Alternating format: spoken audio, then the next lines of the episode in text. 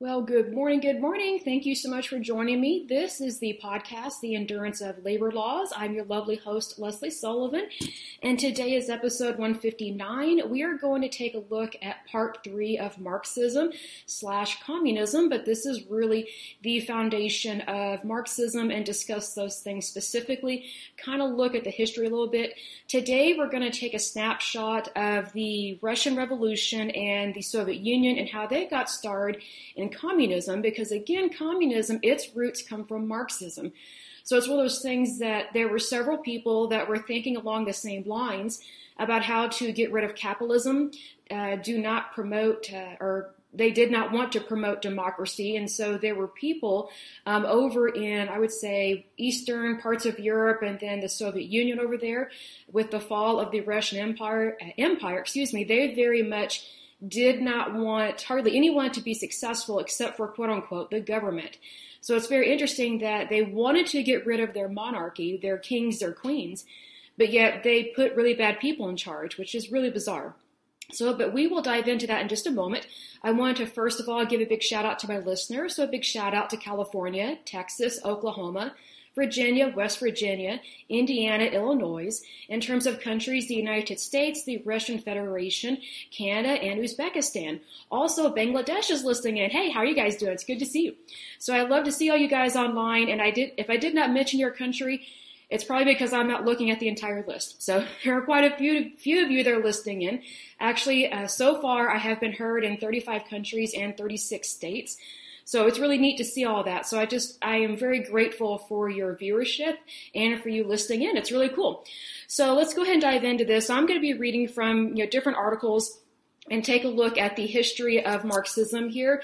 And as we dive in, we will probably see common uh, trends of socialism that kind of pick up and pick up steam and things like that. And what's interesting is that whenever socialism picks up steam, it very much leads to uh, communism and then fascism. But what's really interesting is that socialism is basically the, the little cousin of communism and Marxism. So it's one of those ways of thinking that, you know, on the surface is does it seem like it's bad? Because it makes these promises of, oh, we want to take care of people. We want to provide for people, all these things. Well, just be very cautious and careful whenever someone says they want to provide for you. They want to um, take care of everything for you. Um, you know, it's probably never appropriate to have a sugar daddy, you know, even in a movie, you know what I mean? You have to be careful about what you are willing to compromise. That's the thing. Because whenever someone makes promises like that, more than likely you are losing out on your individual freedoms. And that's not right in any country on the face of this earth. So that's why the United States very much strives for freedom and democracy because we know firsthand that if you do not have freedom, you do not have democracy and you do not have liberty. So all those things are very much intertwined. What's intertwined with Marxism and communism is lack of human rights, violation of human rights, lack of democracy, lack of capitalism, horrible economies. There's usually famine, death, and disease, and that probably sounds extreme, but it is extreme. I mean, all you have to do is look at the history of the Soviet Union, especially when uh, Joseph Stalin was in charge. And then also, you know, you could kind of take a look at what's going on in Russia right now. It's not the Soviet Union per se, but Vladimir Putin, their president, quote unquote president, because uh, I don't know why anyone would vote for him. I really do not, because he is ex KGB. Again, you know, you need to be careful who you put into power because you need to look at, okay, what were they raised in? What kind of occupation did they have in their 20s, 30s, and 40s? And then why do they think the way they do now? Putin very much wants all those, um, the, the entire Soviet bloc to be a part of Russia again. He doesn't think they should be independent. He doesn't think they have the right to be their own country. So what are you going to do? Don't vote for him. And if you have a bad leader, find a legal, moral, ethical way to boot them out because the power is with the people, not with the state. So FYI, be aware of that. So in terms of the Russian, uh, the Russian Revolution and the Soviet Union, it says that uh, this is from an article I found online. It says with the October Revolution in 1917, so this goes back to the turn of the century, right? The Bolsheviks took power from the Russian provisional government. So here's the thing: the Bolsheviks, they were some pretty bad people. And so you have to remember that the czar, the Russian czar, excuse me, Russian czar, uh, and, his family were brutally murdered. Brutally. And when I say his family, I mean him, his wife, all of his children, even their daughters and things of that nature. Because sometimes when people think about wiping out a, a family line, they think about just killing the boys. No, this was like complete annihilation of any type of monarchy. So they did not even give them a chance they did not even give them a chance to start a new life elsewhere. They literally had them murdered because they're anarchists. I mean, not not the uh, not the czar, but the people that murdered them were anarchists. So you have to remember that when it comes to anyone that is an anarchist, they do not have your best intentions in mind because if they're willing to murder these people over here, you know, for the sake of we disagree with them, then what do you think they're going to do to you or your family if ever they don't agree with what you're doing. See, you, you cannot justify murder. Murder is never the answer. It's one thing to defend yourself. For example, if you have a home invasion and somebody breaks in and is trying to kill you or your family, that is completely different. That is self-defense, and that's you defending your home. The Tsar and his family, they were they were very much brutally murdered. And so the Bolsheviks and this revolution, they wanted all monarchies and all uh, empires to fall because they wanted it to be communism. They wanted the entire world to basically be under Russia, under the Soviet Union, but be Marxist and communist. Like that was really what they thought was going to happen if they take out all these monarchies. And I'm just thinking, I mean, how, how, first of all, how evil can you be, but also how dumb can you be? Um, so, needless to say, um, monarchies, you know, I'm, I'm not always for them, but I'm not completely against them because, you know, what's interesting is that, you know, monarchies, a lot of them did have a good reign and a lot of them did care about their citizens. Now, was every single king or queen great? No. In fact, there were many that were horrible. But what's interesting is that the Tsar of Russia actually took better care of his citizens than the Communist Party and the Bolsheviks. So what's interesting is that the the elitists within Marxism and communism, they want people to believe that oh, we're going to take better care of you and we're making all these promises. But what's interesting is that the moment their czar was murdered, that's when all hell broke loose and that's when poverty really picked up speed because the, these Marxists, they wanted to take over the entire country and they, they got all the, not all of them, but a lot of peasants and the masses to believe them because they basically made these promises of, of bread and property and things like that because they, they got them to think and believe that, that their czar was the problem. And yes, the czar was not the best. I mean, there were some issues, but what's interesting is that the citizens of Russia or the citizens of the Russian Empire at that time, once their czar was murdered and his family was murdered, the people of the Soviet Union suffered way worse under Marxism and communism than what they endured under their czar. So was their czar a perfect leader? No, nobody's perfect. Nobody on the face of this earth is perfect except for Jesus, right? So it's one of those things like you cannot expect perfection, but you should never settle for less than God's best. And I think going along with Marxism and communism is settling for way less than God's best because first of all, Marxists and communists they do everything they can to shut down churches immediately. Like they, they shut down churches, they take over banks, and they try and confiscate people's property. So it's kind of like, wow. Um, so they're claiming to care about people by suppressing them. See, that, that's why that kind of thinking just does not make sense. And so that's why you have to be careful about who you elect into office or, or what, I, you know, how do I describe this? What ideologies or theories that you go along with because you, you should never believe in something that, that destroys you or your neighbor. And you should never believe in something or, or vote for something that limits your rights, especially as a citizen and as a right as a human being. So, you know, I, I mentioned those two things because, you know, here in the United States, we have rights that a lot of other countries don't, right? So in the United States, when we are voting, we already know that we have the right to vote, correct? So it's it's different than when people vote, like for example, in corrupt countries, like there are so many corrupt countries over in Africa in that area in that region. You know, not everybody has the right to vote. So needless to say, when they do vote on something or when they do make a change or a shift in their government, first of all, they have to establish that everybody that is a citizen of their country has a right to vote. Because if you don't establish that foundation, then you're basically not going to be able to fight off or stop or, you know, how to describe this stop or prevent as much as possible human rights violations. Because if you don't have the right to vote and you don't have the, the mindset within your government officials that hey all life has value then it doesn't matter how much you fight you will never be considered human and so then your rights will be violated so that's where human rights violations come into play because again countries that have democracy and freedom and that focus on the rights of the individual, not the collective, which again, Marxism and communism, they don't want you to think as a, as individual. The elitists don't, right? They want you to think as a collective because they know that as a collective, they can fool more people and they can lull people into a false sense of security that, oh, well, we'll give you property, but we just don't want you to make a lot of money. Well, who, who decides that for somebody else? Like it just makes no sense. Well, if you enable your government and your leaders to to promote stagnation and oppression, even even though they're promising you stuff, me personally, I would question that and think, okay, wait a second. They're offering me property and land, but you know, who are they to offer anything? Like they don't actually own the entire country. See, here's the thing: if ever someone, or I shouldn't say someone, if ever your your government is saying, "Oh, um, we don't want you to have all these, these rights, but we'll give you property instead.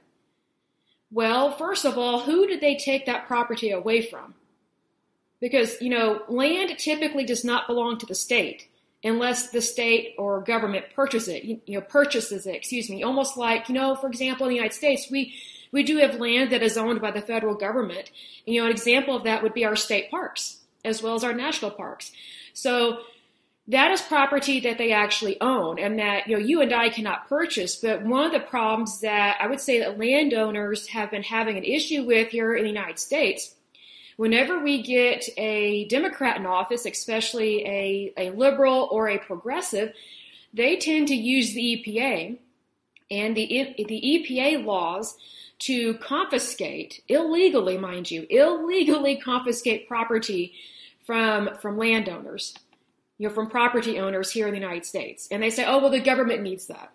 You have, you have to move. You know, there, there's a problem with the land or we need to research something.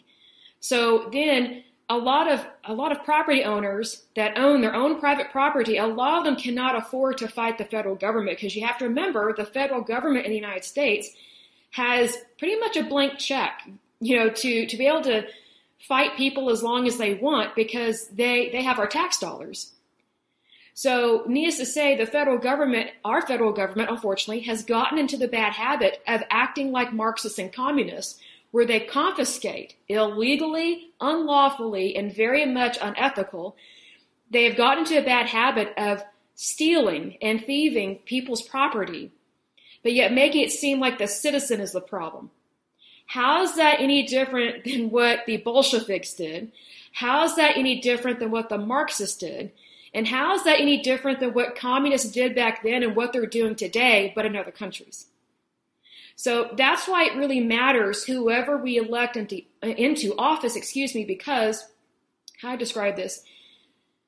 You know, whenever you elect someone into office, typically they nominate people or put people into positions of power to help run the government. And they can do that. You know, it's kind of like, you know, they, they have a staff and everything. But here's the thing. You have to remember that some of the biggest problems that we have here in the United States is not necessarily our president. In fact, it's very rare to have a tremendous problem with our president.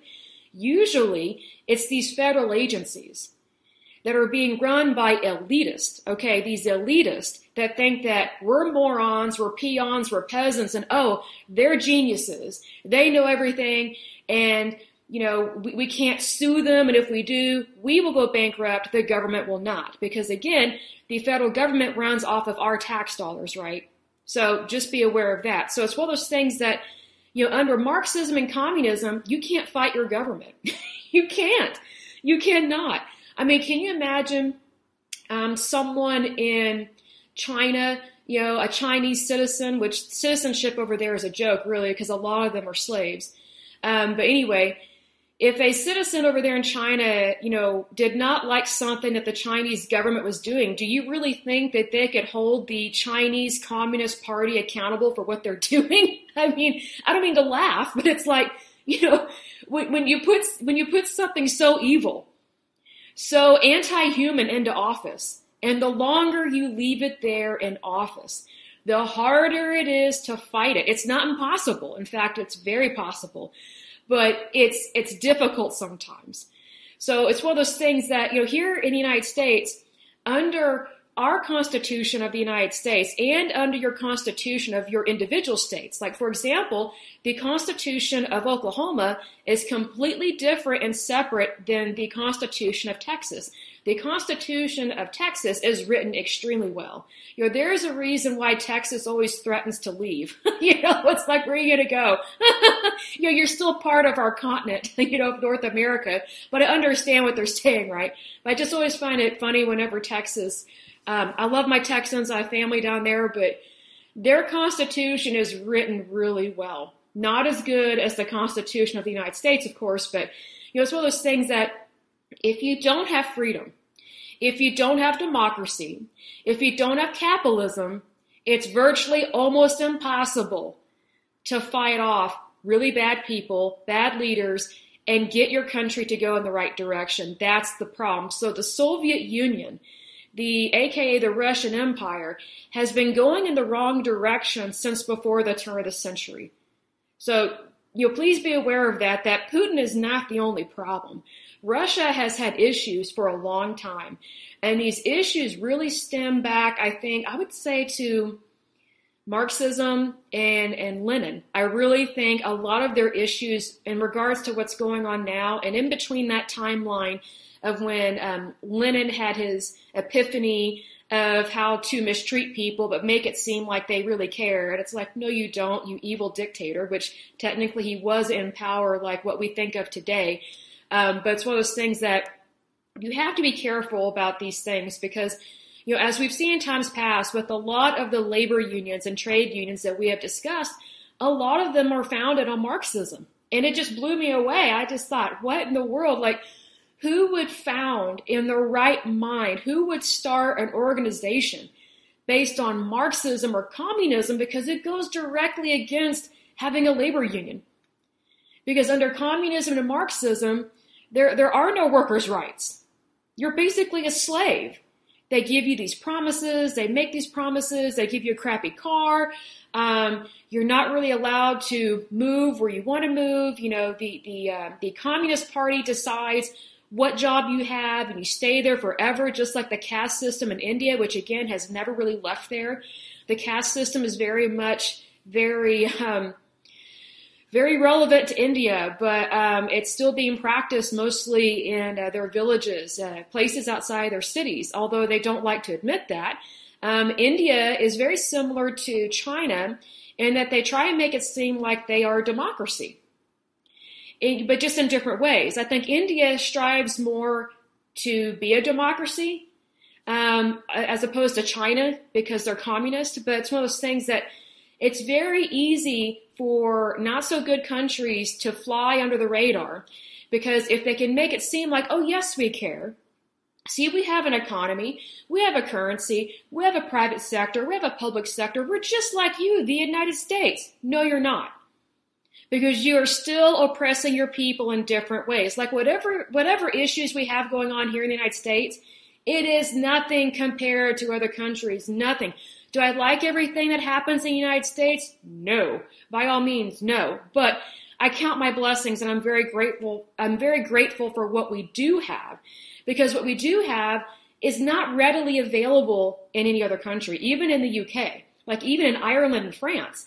I mean, those countries are socialist, or even Canada, you know, with the with the Playboy um, their prime minister Trudeau. Had to think of his name. I should remember his name because he's a moron. so he's an idiot. I mean, he's driving his people nuts.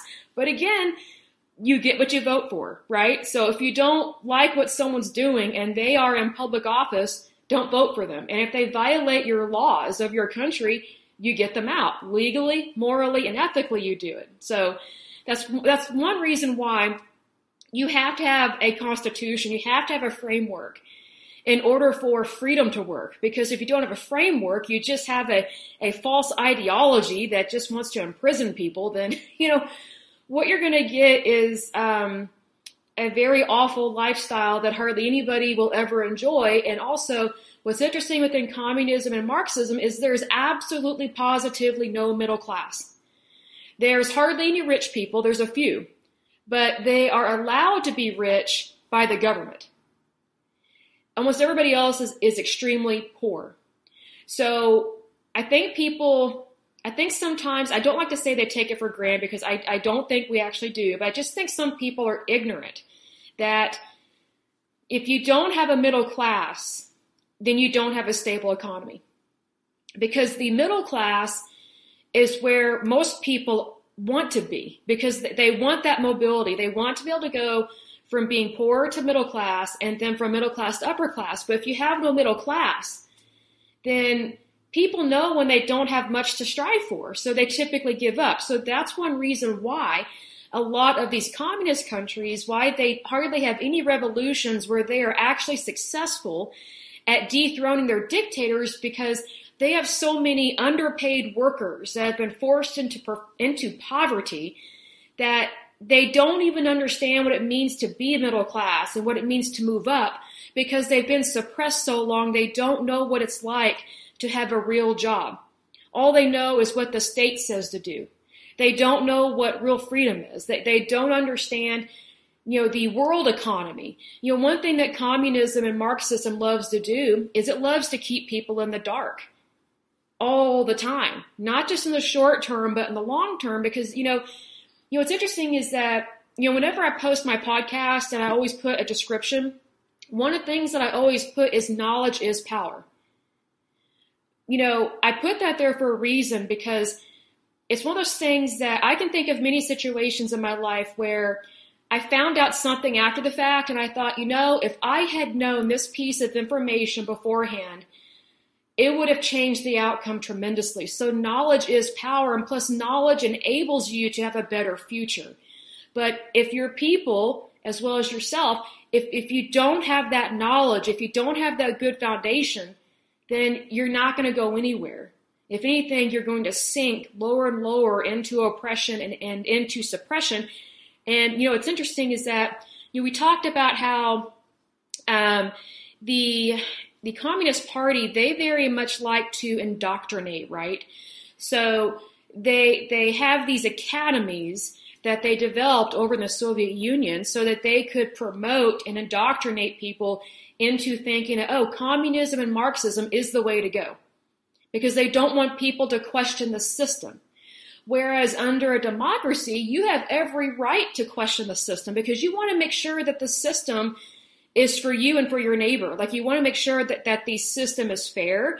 There is equality, there is liberty, and there is freedom because if you're not having these checks and balances within the system of your country, it's a free for all for corruption, which is exactly what happened in the Soviet Union under Marxism, Leninism, and communism.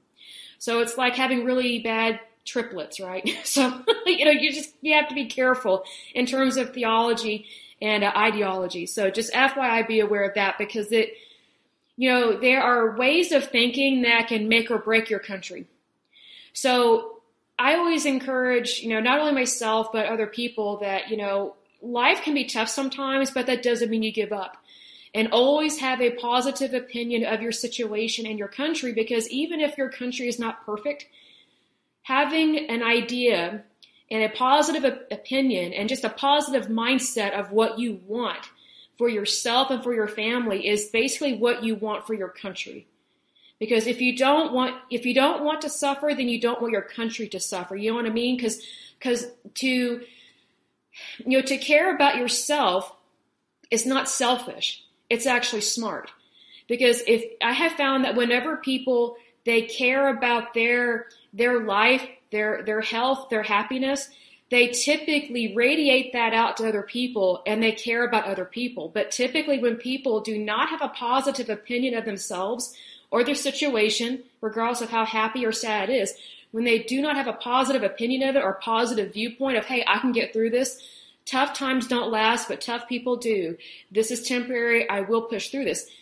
When people don't have that tough mindset that they know they're they're they're going to have a better day and a better future, then they, they tend to think that everything is bad and they complain about every little thing. I'm like, wow, you know, we, um, you know, the United States was not founded uh, based on a, a comment box or a complaint box at work.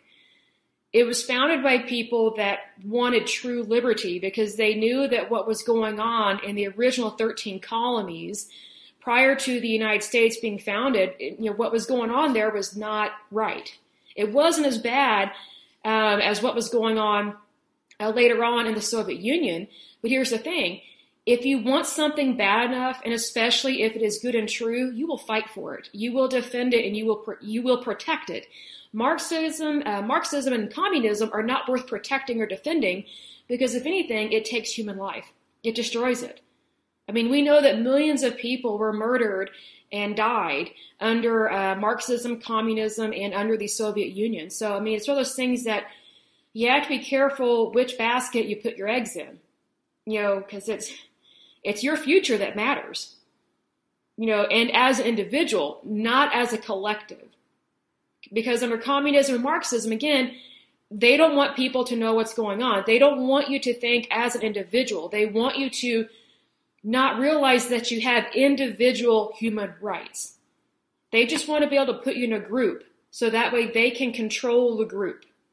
So, because they know that's very difficult to control individual people. So that's why they have this mind control of manipulating people into Marxism and communism because, again, it's easier to lull people into a false sense of security if they are already in a group as opposed to trying to fool people on an individual basis. And plus, it takes more time, you know, to be blunt, it takes more time to fool people individually, whereas you can fool an entire segment of a population. So, you know, in the United States, we're not fooled.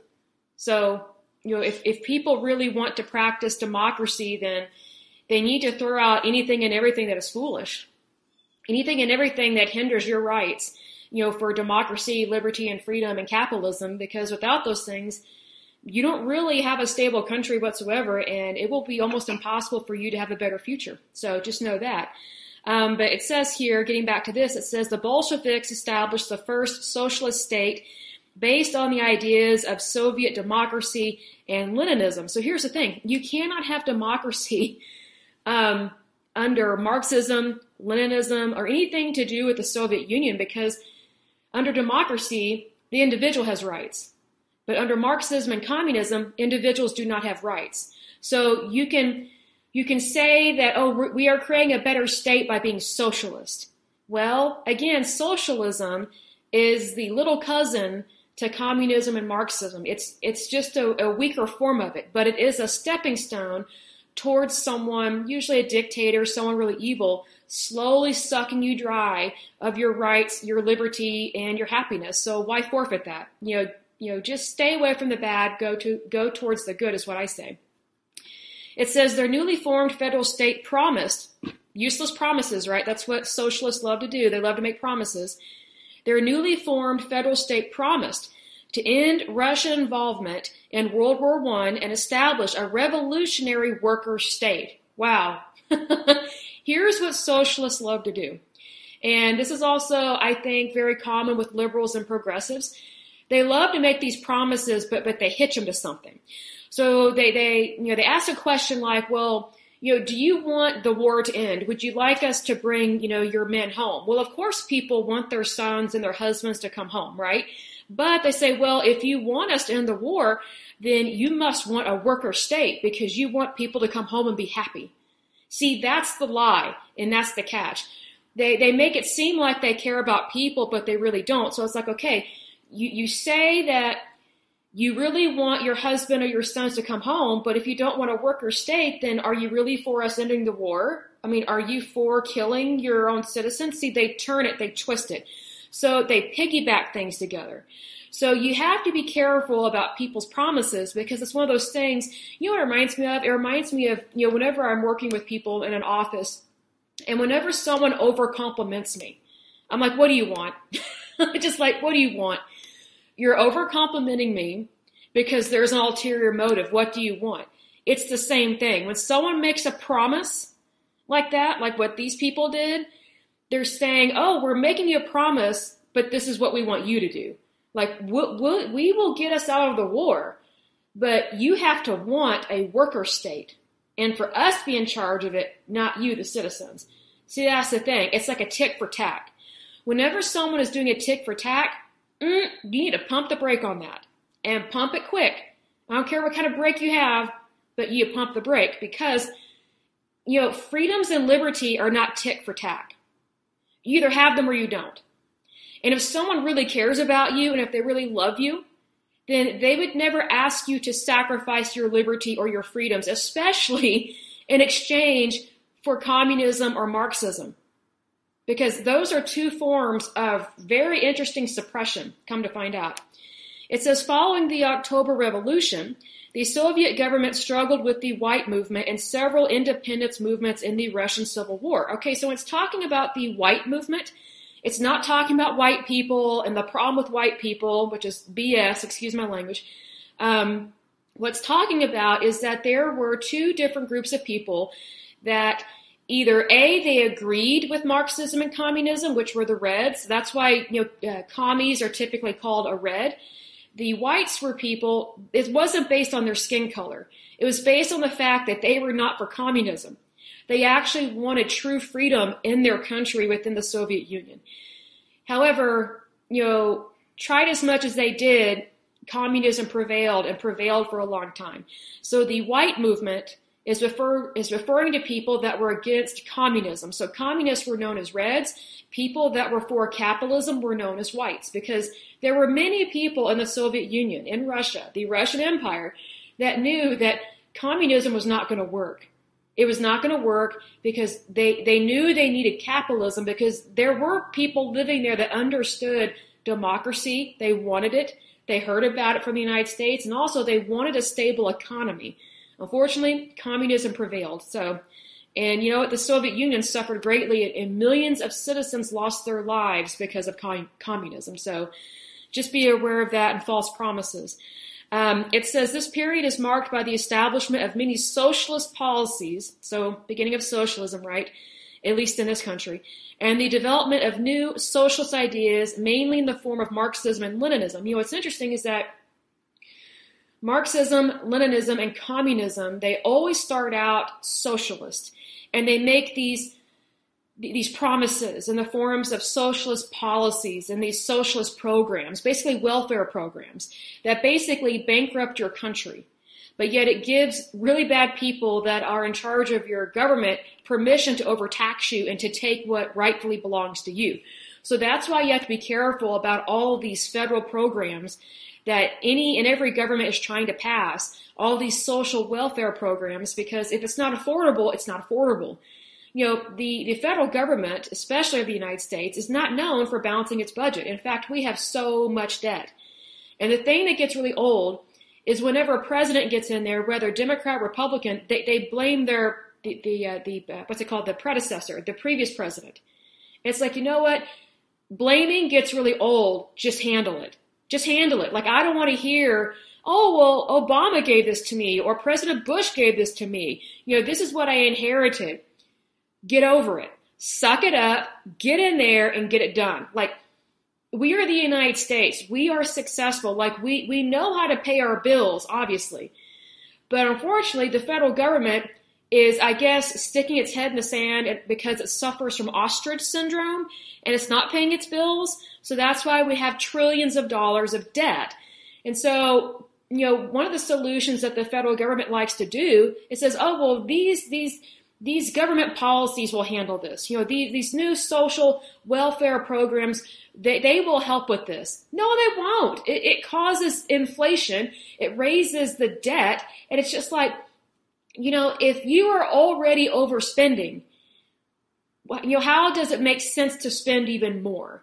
And that's technically what Trudeau is doing right now in Canada. He is, him and his stupid goons and his party, which mind you, he was elected to this, so stupid Canada, stop voting for morons, right? If you don't like high taxes, don't vote for a moron that's for taking your money. Hello. um, you know, Trudeau, he is for um, him and his goons and his party. They are for, and they're trying to get past tripling the carbon tax in Canada. And it's the middle of winter in Canada. It's like, dude, has this guy not stepped outside and, you know, felt the cold air? You know, has he not ever been tempted to buy a fur because it's freezing cold outside? Like you, you don't triple a tax on anything like that, but especially a carbon tax because people have to have heat and electricity.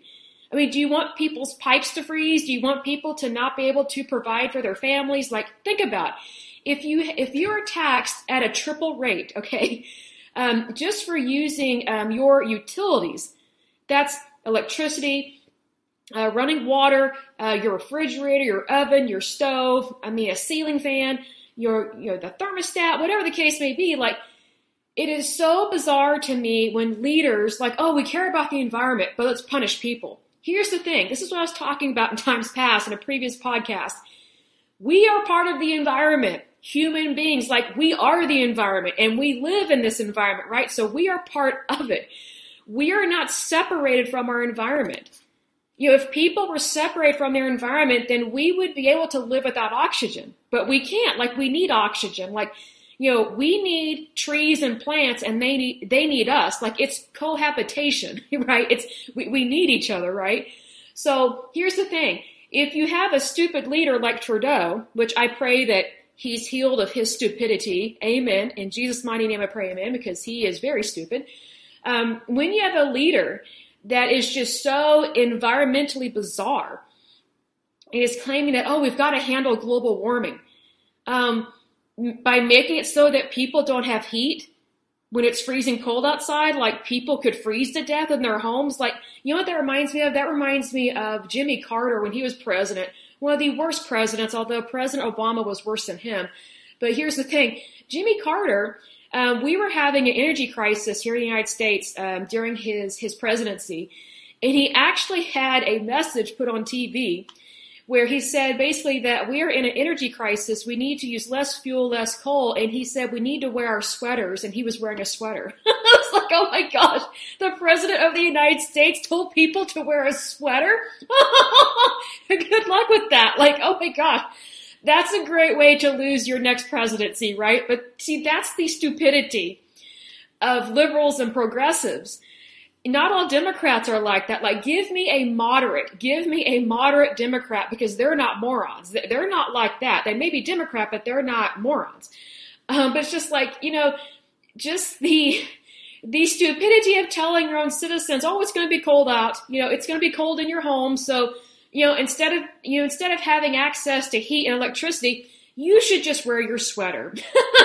so, oh gosh it's just funny because I'm like, wow, that's coming from your leader that obviously doesn't care about you. It's the same with Trudeau.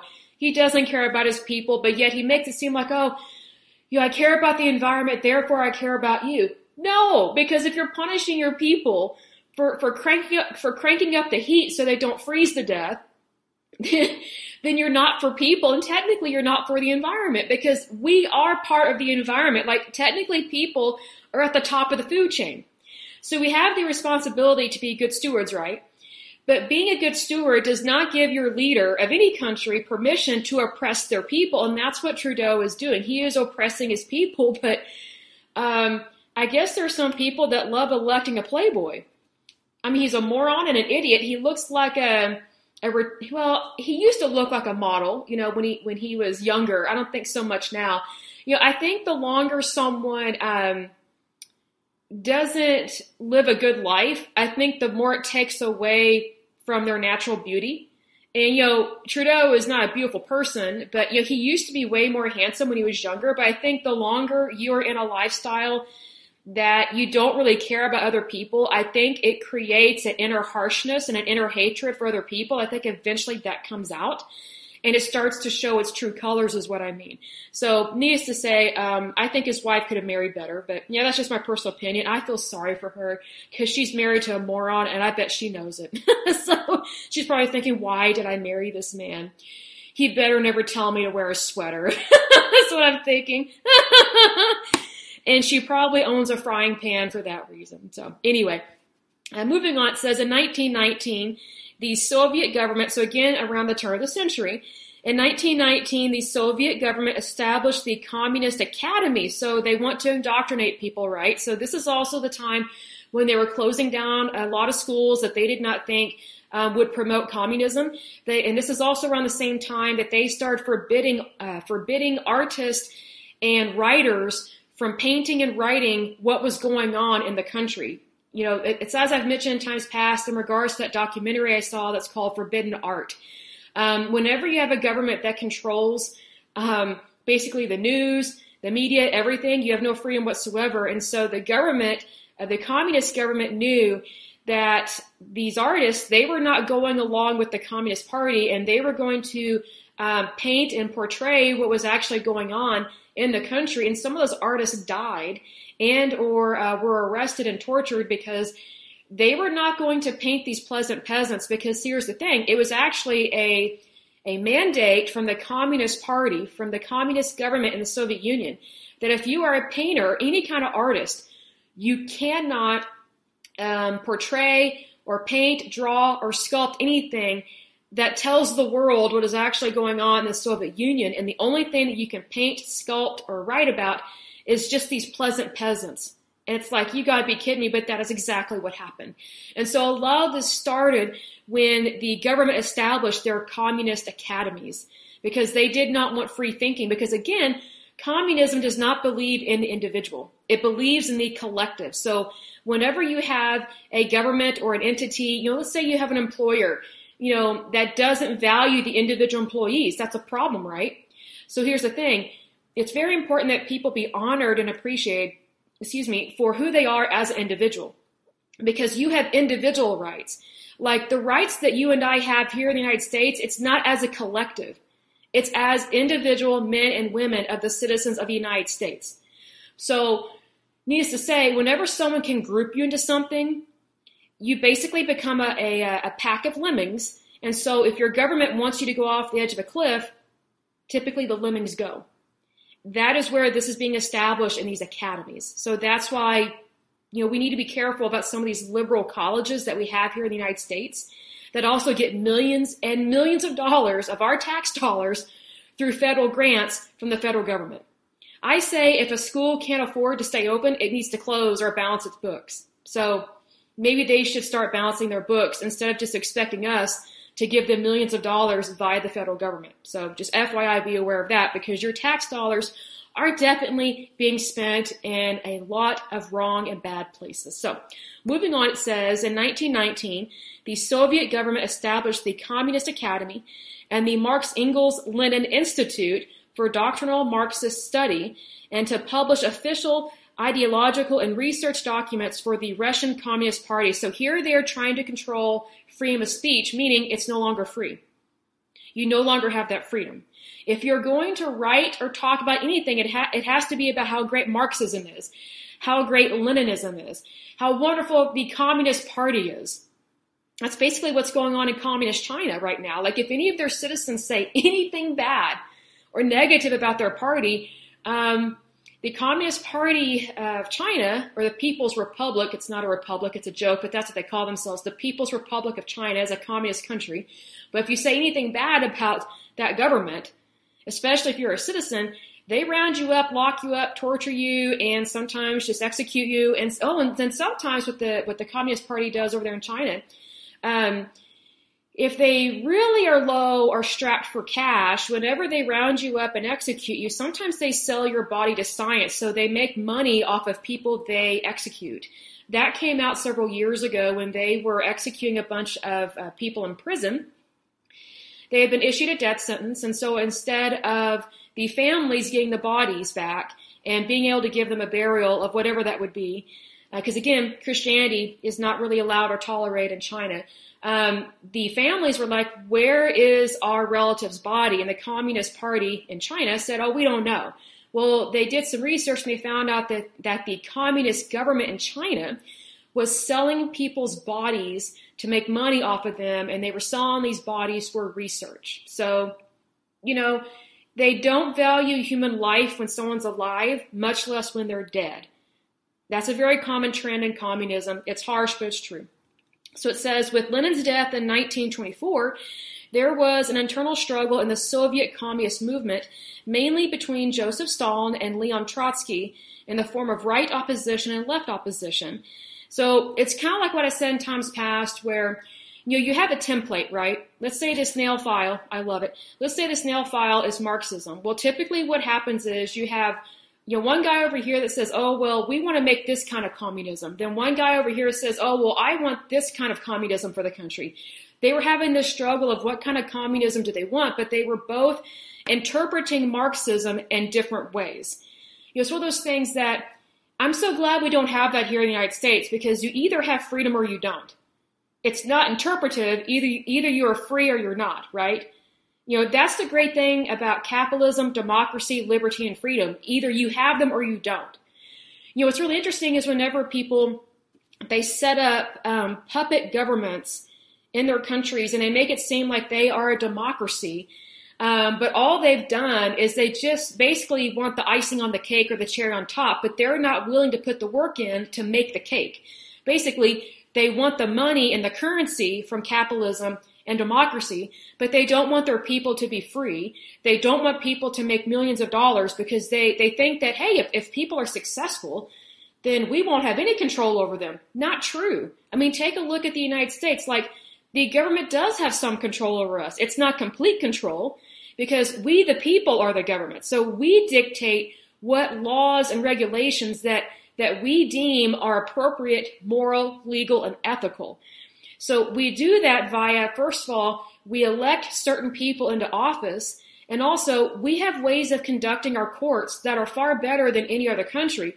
Is it flawless? No. We could definitely work on a lot of things, but it's like I've said in times past, we are not corrupt like other countries like Jamaica and Haiti and so many countries in Africa. I mean, unbelievably corrupt. Like over there, you know, if if you um if you don't want to be convicted of something, all you have to do is pay a judge off. I mean, if you do that here, you just extended your sentence. you know, you just really um you you very much are not ever getting parole if you do that here in the United States. So it's one of those things that you know laws I, I think what a lot of younger people, and I'm not old, I'm only 38, but I think there are a lot of people. Um, I don't know if they're called millennials or Generation Z or whatever they're called, but um, they kind of have this bizarre way of thinking that everything's fair, everything's free, and um, uh, we should have inclusion. And it's like, well, you know, inclusion is such a lie. And we've talked about that in times past, and I'll touch on it just a moment here. Inclusion, what I have found, is the more an organization says they're inclusive, the more they don't really want you. Because the moment they they disagree with you, they're like, oh, we don't agree with you, and you know, we, we believe in being inclusive, so you have to change what you think, otherwise you're not being inclusive. And it's like, no, that's not what that means. Inclusiveness means that you include someone regardless of what they think or say or what they believe. Unfortunately, these younger people, they think that everything's fair, everything's free. They don't have to pay for their college. They don't have to, they, you know, their college should be free. They don't have to pay for gas. And I'm like, are you kidding me? like these people, they just, I guess they've never balanced a checkbook. I mean, it's just like, I mean, do you, you know, like when you go buy your weed, do you tell your drug dealer, oh, I shouldn't have to pay for that? No, you pay your drug dealer, right? I mean, it's just like, and I know some of them smoke weed. Um, but anyway, um, it's very interesting this this bizarre indoctrination. But a lot of these weird ideologies that these younger people are getting, they're getting it from our uh, Marxist universities, and they're also now getting it from critical race theory in public schools that is being taught to minors, basically anyone that is under the age of 18. How is that type of indoctrination any different than what these people did around the turn of the century in the Soviet Union? and very much we're oppressing people. You either think like us or you're out. So they're claiming that as long as you're communist or Marxist, oh, this is inclusive because you're part of the party. But the moment you doubt what they think, say, or do, you're out, you're no longer wanted. I mean, this government in the Soviet Union actually exiled people to Siberia. And who knows if, if hardly any of those people survived. I mean, that's what is so it, it's such a lie, inclusivism, because here's the thing, like I remember being in school, having having uh, different jobs when I was younger, where we didn't have this inclusiveness policy in HR. This was when HR hadn't really revved up, and this was back in the day when HR didn't really control companies like they do now. I think HR departments very much manipulate and control companies, and I think that's a mistake. And so what's interesting is the more powerful HR gets, the um, the worse workplace violence has increased and the worse it has gotten. I've noticed that because back in the day, it was just common for people to treat each other with dignity and respect. Are people perfect? No, but typically you let your manager handle anything that, hey, this guy's bugging me or this woman's being mean. I've tried to resolve it. What's the deal? You handle it. Now it's always an HR issue. It's like all HR does is encourage people to complain. And now we have super sensitive young people that, that go on TikTok, make their videos, play the victim. And it's like, you know what? Stop being the victim, grow up, and recognize that, sorry, there's gnats over here. Um, and realize that not everything is fair, not everything is free, and sometimes you have to fight for your freedom. And here's the thing if you do not fight for your freedom, then that's that to me that's a sign that someone doesn't have integrity. Because it's like, well, if you don't believe in fighting for your freedom, and I don't necessarily mean joining a military or things like that, I just mean like our everyday decisions and our actions is how we fight for freedom. So, needless to say, like, whenever I say that I am against communism and Marxism, that is me fighting for my freedom. Because I know that as a woman, not as a feminist, but as a woman, under Marxism, Leninism, and communism, I would virtually have no rights, almost like Sharia law. There is no liberty in those forms of government. The only way that I have freedom and liberty is under democracy, capitalism. I mean, that's, if you don't have those two, it's usually women and children that suffer the worst when we don't have those liberties and freedoms. It, it's just how it is. So, you know, I find interesting is whenever, um, when when there are younger people like in their teens and 20s these days, I, I just don't understand where they're coming from. Not because I'm older and I'm almost 40 or anything, but because I remember when I was their age, it would never dawn on me to go onto a media platform and just complain about everything. And then be disrespectful to my employer. Like, you know, it's just it's just bizarre to me. And plus, I remember when I was younger, in my teens and 20s, you know, I am I still believe in my country, but yeah, I remember, I'll, I'll give this I'll give this example.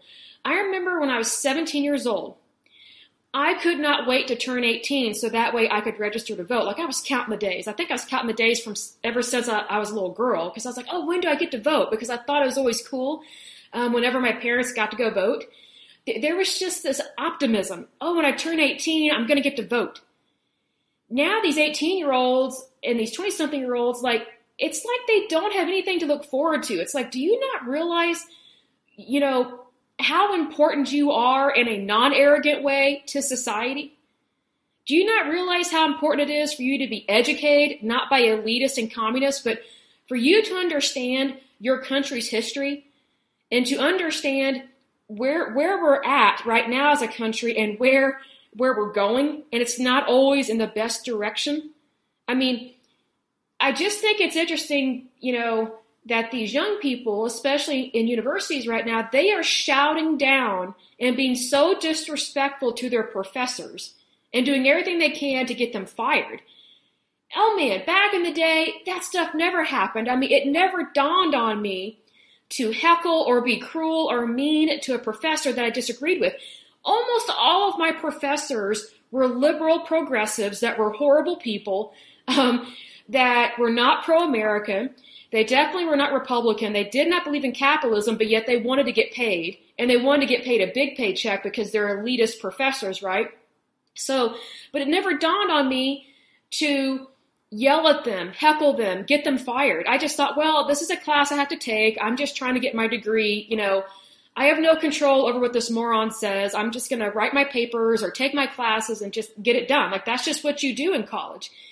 If, if, if your course is part of your degree, you take the course not to agree with everything that comes out of someone's mouth, but to get your degree. unfortunately, a lot of these young people these days, they think that, well, if I don't agree with someone, I can just get them fired. Um, do you realize that that's a violation of federal law and goes against almost every HR policy, unless, of course, you are HR and you help people get fired, but you're not ethical, moral, or you know you don't really care to do things by the book. You don't really believe in the laws of the United States, which is typically sometimes what happens in HR um, and those and things of that nature. But it's just kind of like just their thinking. Some of these people that are teeny boppers are in their twenties. I'm just like, where in the world is this coming from? Well, where it's coming from is from Marxism and communism. That's where it's coming from. Like we've got all these little anarchists, you know, you know, but they're, they're really weak, wimpy, whiny people. And I'm like, what is wrong with you? I mean, it's just like they're, they're super offended. It's like, if you say one thing that doesn't go along with their thinking, they're like, I'm offended, I'm offended, hashtag I'm against you. It's like, you know, get over your sweet little self. I mean, there are so many things that are more important than a hashtag or a social movement or grassroots or something. And it's just like, you know what? I remember back in the day when a social movement or a grassroots event, it used to be something good. It used to have good intentions, and now things are just off the rail, and it's just whenever I see those social movements or I see like a grass uh, grassroots um, meeting or something like that, I'm just like, okay, it's probably liberal, it's probably progressive, and it's probably anti-United States. And I'm just like, you know what? Here's the thing: if we don't, if we don't have the United States, we don't have a country. Think about that. Like, if you are against the United States, what are you for? You know, do you think that by being against the United States, you're going to be seen as a genius by by um, our enemies? You you are in for a big surprise. They hate Americans, even even if an American is against America. Our enemies do not respect someone that turns against their own country, even if they agree with them, because they they know that that's a traitor. I mean, it's it's just one of those things that if you're going to stand for something, stand for something good. Stand up for your country instead of turning against your country. You know, make it better. Care about it. Be genuine. Be kind. You know, be all these good things that we are supposed to be. I just think it's really important that people understand that, you know, you know, there are so many things that I don't like about the United States, but I don't hate anything about the United States. And how I view the United States has changed over time because, you know, people grow and you, know, you have different life experiences. But, you know, the way I felt about my country when I was 18 is different than how I feel about now. I still very much love my country. I'm still, you know, a very loyal citizen. But now that I'm 38, I'm getting older, I'm noticing a lot of dangerous trends. I'm like, okay, that's not pro America. That's not pro America. That's not for the human family that's not for traditional marriage. I'm just like, what is going on? It's like, you know, there's so many things that are going on in the United States that are not pro America. It's actually tearing America apart, but yet the the liberals and the progressives are making it seem like, well, this is the new American way. I'm like, no, it's not. Because if you think that America, sorry, these gnats are everywhere. If you think that America should be leftist and liberal and progressive, um, I think you need to read about the history of the Soviet Union and, and um, communism and Marxism, which is why we're going over this in more detail. It's just like, you know, I don't want those things here in the United States. I know they're already here, but I don't ever want them to get into a position of power. Because that's where the Russian people really made their mistake. Yes, they were not happy with their czar, their monarchies, whatever, but what they put in place of it was way worse and, you know, there are things that, you know, I don't agree with in the United States, but I don't hate my country. I think, I think there are a lot of people that, that they are Americans, they were born here, and because they're falling for these false ideologies that are anti-America, they are, they are quickly becoming very hateful towards their own country. That's not right. If, if you want to make things better, don't turn your back on your country actually do what you can to save your country from imploding. You know what I mean? Like, you have to really think outside of yourself. And what I've noticed about um, some of these younger people that are in their late teens, early 20s, especially these that go to these elitist schools, they get out in the workforce. I've met some of them. I'm like, wow, you're in for a really rude wake up call because I don't think you understand how to work with people. Like a lot of these young people are walking, talking HR nightmares. And I feel sorry sometimes for HR, even though HR has caused some of this with their own theology and their ideologies. But it's like, you know, they don't understand the difference between right and wrong and just a simple difference of opinion that you know a lot of these people that are Marxist and communist and just anti-America, they think that if your opinion does not align up with theirs, oh, it's an automatic right and wrong situation. You've offended me, therefore you're wrong. You're the problem, not me. It's like no, no, no, no, no, no. You know there there's a difference between a situation um, having a good outcome or a bad outcome, or maybe someone did something illegal or immoral, that is completely different than just having a difference of opinion. However, if you apply these harsh um, right and wrong kind of modes of thinking to things that, hey, having an opinion isn't necessarily right or wrong. It's just it's just an opinion. But if you apply these kind of unrealistic totalities to something like this, to to a person's freedom of speech, then you're basically making it so that people no longer have freedom of speech. That is exactly what happened in the Soviet Union. And that's why the Russian Empire fell, became the Soviet Union, and then the Soviet Union fell into communism. A lot of people suffered, millions of people, not just World War II, but after that for a long time. And even still to this day, they still have some problems. Even though they claim to be free and democracy and all this stuff, I don't fully believe it because they have uh, President Putin, who is ex KGB, he's their president, quote unquote president. I mean, like that wasn't rigged. I mean, you know, give me a break, you know, but it's one of those things that, you know, I remember being in college, and I'll close with this.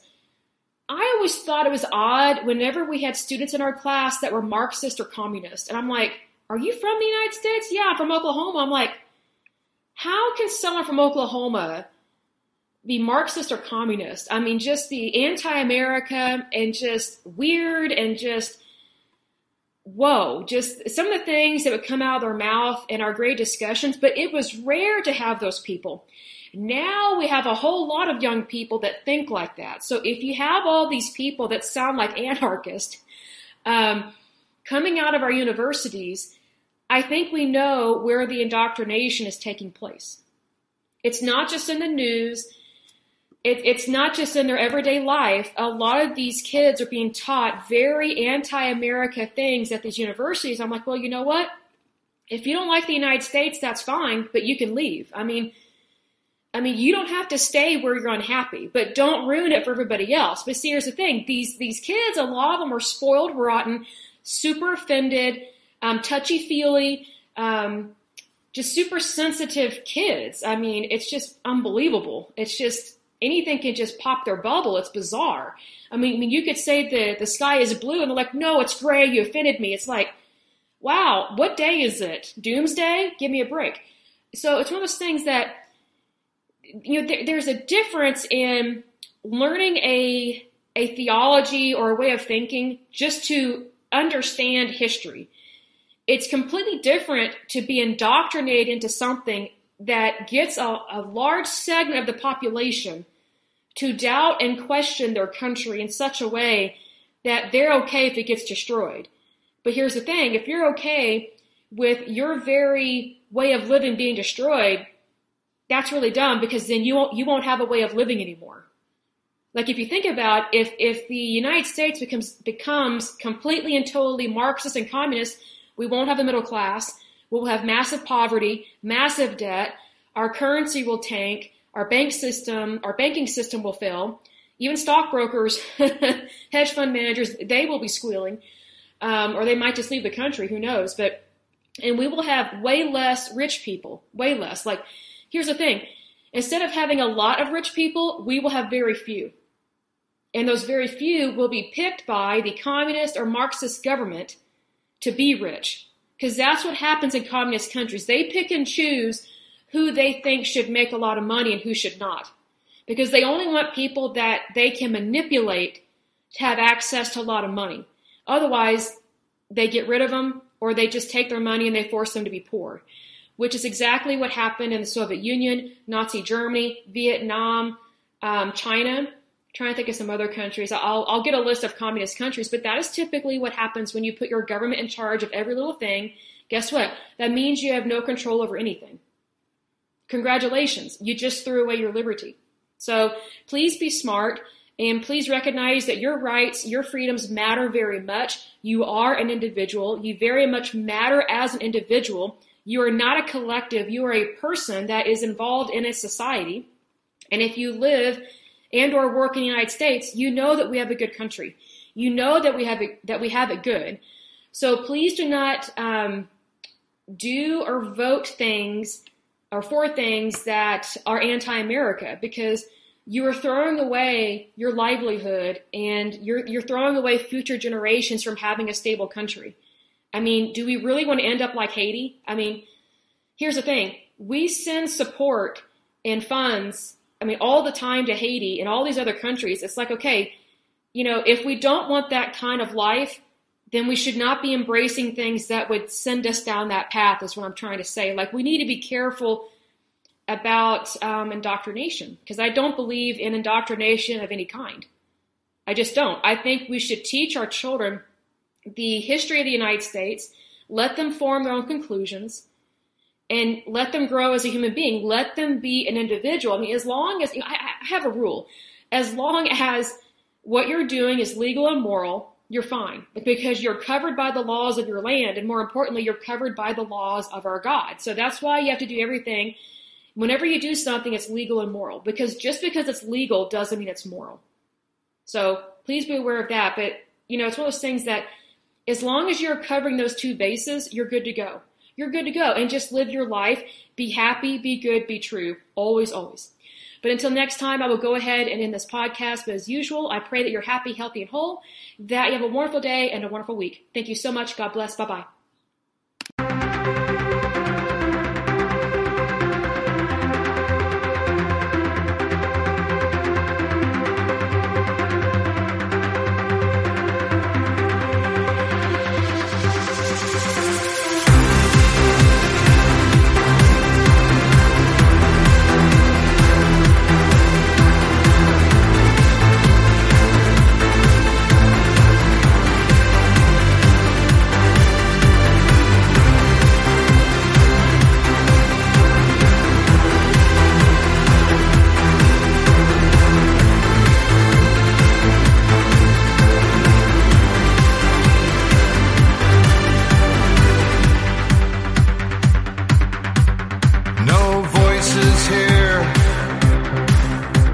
A small and fragile sphere. Hang on every word, yet no one hears us speak. So it's only left to ask Is change too great a task? From the smallest steps, waves transform.